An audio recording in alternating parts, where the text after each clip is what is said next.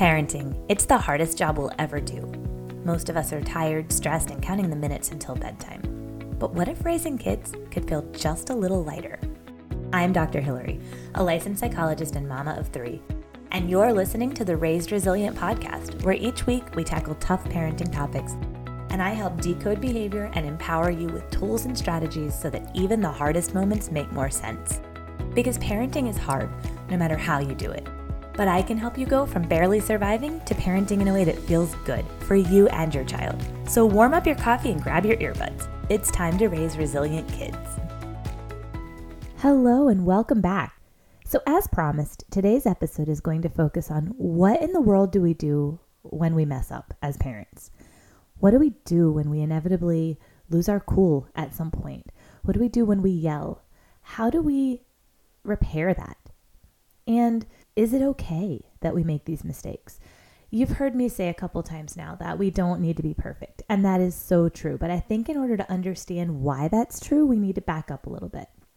So, the idea of imperfect parenting being okay is something that was first talked about by Donald Winnicott, who was a British psychoanalyst and pediatrician, and he coined the term the good enough mother. You might have heard that floating around, and, and it's kind of translated now into good enough parenting.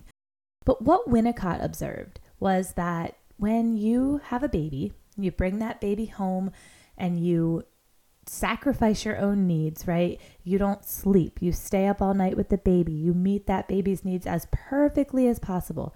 And over time, as that baby gets a little bit older, maybe we go to the bathroom before we go pick up the baby from their nap and they're crying, right? Or Maybe we have to take a phone call and the baby's unhappy about it. So over time, what he observed was that we are just not able. There's just no way that we could ever possibly meet that baby's needs perfectly forever. And even, I would argue, in those early days, we can't meet the baby's needs perfectly. But what he noticed was that over time, we have to ease up a little bit on how quickly we respond and how perfectly we try to respond because life, right? And so what he observed was that actually that was really healthy for babies to have this experience of this imperfect caregiver, right? Because that is life. Nobody will ever meet our needs perfectly. And so babies, as he observed, were able to adapt to this imperfect parenting, right? These responses that were not always exactly when the baby needed them to happen. And so that's where the term the good enough mother came from. And then in attachment theory, we talk a lot about this concept of rupture and repair. And what that means essentially is that in any relationship, there are going to be ruptures. Okay, so that's arguments, times that we don't see eye to eye, conflict, times that we let each other down, we don't meet each other's needs. And again, because we're human, it's inevitable that we will have ruptures in any relationship. So any friendship is as if we're showing up authentically. And I think this is important to say because I think a lot of us were socialized to avoid conflict. So tell me if this sounds familiar. You are talking with a friend and they say something that you don't necessarily agree with, but you keep your mouth shut because you don't want to go there, right? You might even do that with your partner. But over time, the closer you get to somebody, it is inevitable that you are going to let them down. If you are showing up authentically, you are going to m- make mistakes and let that person down at some point. That is just inevitable. And so, attachment theory talks about how ruptures are inevitable. And this is true in any relationship with our partner, with our child. And what they found in the attachment research was that actually ruptures are going to happen no matter what. But if those ruptures are repaired adequately, that actually the quality of the attachment relationship gets better, it gets stronger. So, translating that into everyday mom language is that you are going to lose your cool with your child. You are going to mess up. You are going to not meet their needs perfectly. It's just reality. And you then have the power to repair that rupture and to repair it in a way that really strengthens the relationship. And so it's actually really wonderful for your child to witness that repair, to be part of that repair, to feel how loved and safe and seen that repair makes them, right? When your child lives that experience of rupture and repair, that is such a healthy foundation for real life relationships. Your child is not going to grow up avoiding conflict. Your child will feel safe to speak their truth and to know that, you know what, if there's a rupture, we can repair. And so, you know what? You're going to make a mistake. You're going to mess up. You're going to lose it. You're going to yell at some point. The goal is not to never do those things. Obviously, we want to do them maybe less if we're doing it all the time, right? And I think that's possible. I have definitely been in seasons where I was raising my voice with my kids a lot. And a lot of the things that I talk about on this podcast have actually helped me do that less, right? I, I would not say that yelling or raising my voice is my MO right now, right? But there have been times where it's been more so. And so, yeah, I think we can work to lessen that and to, again, make parenting generally feel good for you and for your child. But there's going to be times where maybe you didn't get enough sleep. Maybe something stressful at work, maybe something stressful with your partner, or you're caring for an aging parent, or you have other things in your life that are going on. Maybe you are hangry, you haven't had a chance to grab a meal, and you are just not at your best, and you will make mistakes with your kids. And so I hope this feels empowering to know that actually so what? You're human and you can make such a huge such huge strides in your relationship with your child by repairing those ruptures. So, another research statistic that might be really helpful for you is that so this is from Circle of Security Parenting. Again, that's an attachment-based parenting program. So, the attachment research has taken place over decades and they actually studied the quality of attachment relationships in parent-child dyads. So, this is coming from decades of attachment research, literally looking at parent child pairs. And what they found is that if you can meet your child's needs well about 30% of the time, that your child is very likely to be securely attached. Like that is enough, 30%. I want you to think for just a second. Think about the last day or two. I bet you are coming in way higher than 30%. Okay? That's not just a number that somebody pulled out of thin air. That is literally a number that came from watching parents and children together and looking at the quality of that attachment relationship. So 30%, you're already doing that. Now, you want to strive for more than that? Great. But 30% is enough, and good enough is good enough. Okay, so I need you to hear that. Good enough is good enough. So that's kind of the background for why it's okay and healthy and good for your relationship with your child when you mess up. Okay. The other thing I want to point out is that how many times when you were a child did you make a mistake and then feel a sense of shame around that mistake? especially if you grew up in a household where your parents didn't apologize. And I would argue that most of us probably grew up in a household where parents didn't apologize often. And it's not because they were bad people, it's not because they didn't love us, it's because I genuinely think that that was not something they thought based on the parenting guidance at the time was a healthy thing. I think they thought that apologizing would kind of lose them that authoritative stance that they felt like they needed to have to help us grow up happy and healthy, right? That was what they were striving for. So again, they did the best they could with what they knew. But I don't think that was a thing for most of us. And I find with my therapy clients and when I talk to my friends about this, it just wasn't a thing for parents to come and say, you know what, I messed up. And certainly not often. So, you know, if you grew up in a household where you didn't see the repair process in action, then it's very likely that you felt shame around making mistakes. If you're not watching people make mistakes, it's hard to feel like it's part of the human experience, right? And I think adults, by comparison to children, look so competent.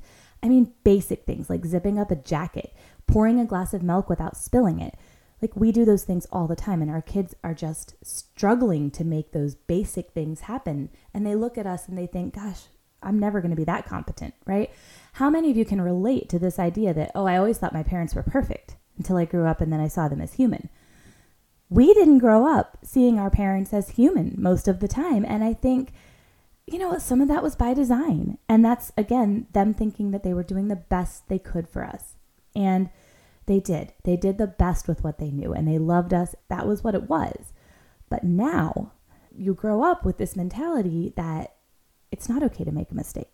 So, the gift that we give our children, in addition to this idea that rupture and repair is a part of healthy relationships, is that we model self compassion in the face of mistakes. We model that we are human, we model that mistakes are part of life.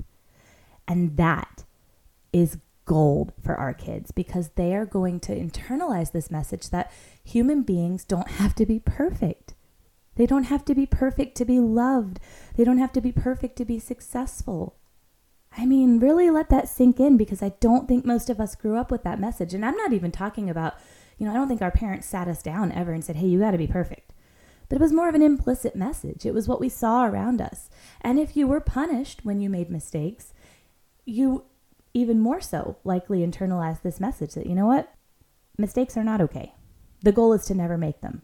The goal is to get to a point where you just never mess up. Well, that is not reality for any of us. So, to show our kids by living these mistakes in the relationship with them, that is just amazing relationship knowledge for them to have and amazing knowledge for them to be able to internalize about themselves. And what happens when you are able to model that genuine repair is that your child will then be- begin to act out that genuine repair with you. And that's what I have seen with my own kids. I'm going to give you in just a minute a step by step guide to how to repair with your child when you inevitably mess up. But first, I just want to say that doing things in the way that I'm going to describe has led me to have these moments with my children. I'm talking as early as like two years old. My children will come to me unprompted and give me genuine apologies when they feel that they have messed up. They will come to me and say, Mommy, I'm really sorry that I wasn't listening this morning. Or the other day, my seven year old could not regulate the impulse to have screen time in the morning, which is not something we generally do. But he got up before us, he grabbed the Switch, and he started to play. And, you know, we just acknowledged that. Gosh, it was really hard to regulate that impulse. I get that. Next time, we'll try harder. And if it's too hard, we'll put the password back on it, right? That's all we said in the moment. But I picked him up from school that day, and he said to me, Mommy, did Daddy tell you what happened this morning? And I said, Oh, you mean about the Switch? And he said, Yeah. He said, I'm really sorry about that. You know, I just, it was really hard for me not to play, and I'm going to work on it. And I was floored. I was like, oh my gosh, I'm, I'm floored every time this happens because I'm just, because I don't know about you, but for me, not having seen these apologies modeled, I think my idea of an apology when I met my husband was, well, I'm sorry, but you, right? Like, I'm sorry, but here's why I did it, right? I didn't really learn the art of a true apology. And this is embarrassing to admit as a clinical psychologist, but maybe some of you can relate. I didn't learn that until I was in the relationship with my husband, in this healthy relationship where I got to see that modeled, right? And that's something that, you know, he had worked on his personal development wise, you know, before he met me. But again, I don't think most of us saw that modeled growing up. And so I am just always floored when my children come to me in this very genuine way and say, I'm really sorry. I messed up completely unprompted. So that is what will happen when you start to model repair in your relationship with your child, when you start to have that accountability.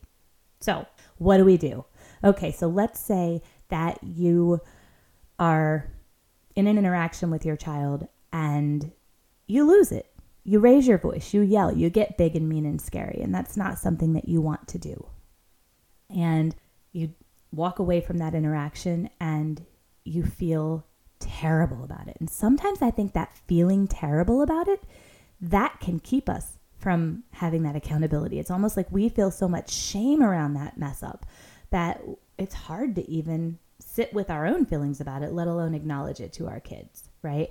So hopefully this episode helps you start to think about the fact that it's okay to make those mistakes and that actually being accountable with your child is so much healthier than sitting in that guilt and shame and getting immobilized by it right? I don't know if you've ever been in that place, but I think most of us can relate to that sense of, oh, I feel so bad about this. I don't even want to deal with it. Don't even want to acknowledge it. So hopefully this episode gives you what you need to be able to actually acknowledge it.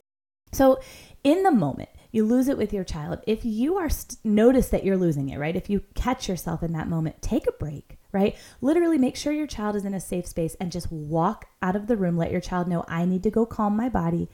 I'll be right back and your child might have some protest around that, but that's okay. If they're in a safe place, you go and take a minute. Take some deep breaths.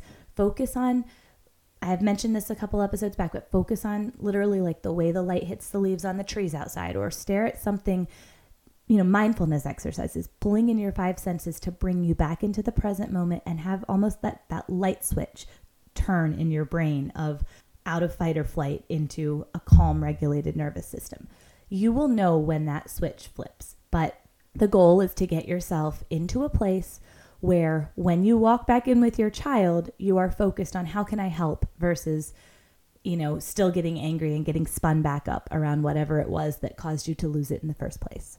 And here's the tricky part too. Your child might have been doing things that were super frustrating. Your child might have been doing things that you don't want them to do. Totally get that. Totally reasonable. Been there so many times. But when you come in to repair your mistake with your child, you cannot focus on whatever they did, right? That's the I'm sorry, I, but you, right? That is not the kind of healthy repair we want to model. So you come back, you're calm, and you say to your child, and this doesn't have to be right away. If you're not calm right away, take a little more time. It's okay. You know, I think young kids, toddlers, they they kind of live in the moment and they may or may not really remember later. But I would argue that most kids, if you bring it up a couple of hours later, are going to be able to remember and it's still going to be meaningful. So it's never too late. It's never too late, even if you were a frequent yeller for years and you want to come to your child and say, you know, I, I yelled at you a lot and I'm really sorry about that. I'm working on different ways to calm my body now. And I'm sorry I yelled all those other times. So it's literally never too late. I mean, even if you're a parent of an adult child, now and you're recognizing that maybe you yelled a lot or you made some mistakes, it is never too late. And I promise you, your child will always appreciate that genuine repair.